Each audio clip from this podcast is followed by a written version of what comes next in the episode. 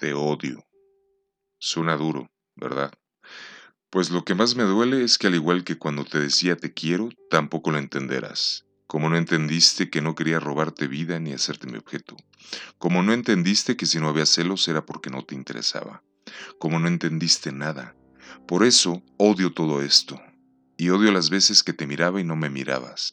Y odio las veces que te gritaba te quiero sin decir nada y tú tenías cosas más importantes que entender en tu pantalla.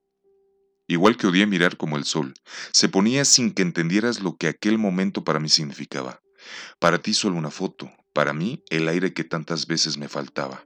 Y también odié los polvos cuando al acabar te largabas, las cenas por sorpresa que dejabas en la mesa para irte a la cama. Odio que nunca pusieras de tu parte. Las seiscientas noches que tuve que estrellarme, los trenes que dejé escapar porque se me enganchó la cremallera en tu vagón cobarde. Odio haberte querido, sin que nunca lo notases, lo entendieses ni valorases. Odio que fueras tan simple y yo tan ciego. Tú tan triste y yo tan pusilánime para hundirme en tu juego. Te odio, y de verdad que lo siento, porque odiarte no es más que el recuerdo de que un día los tuve y rompiste mis sentimientos. Y no te odio a ti.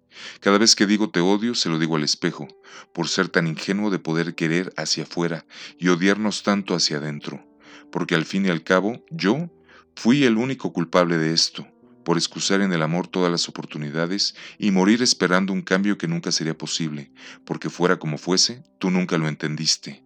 Y yo, como un simple cobarde, sigo guardando un te odio para mí y para ti, solo un te quise.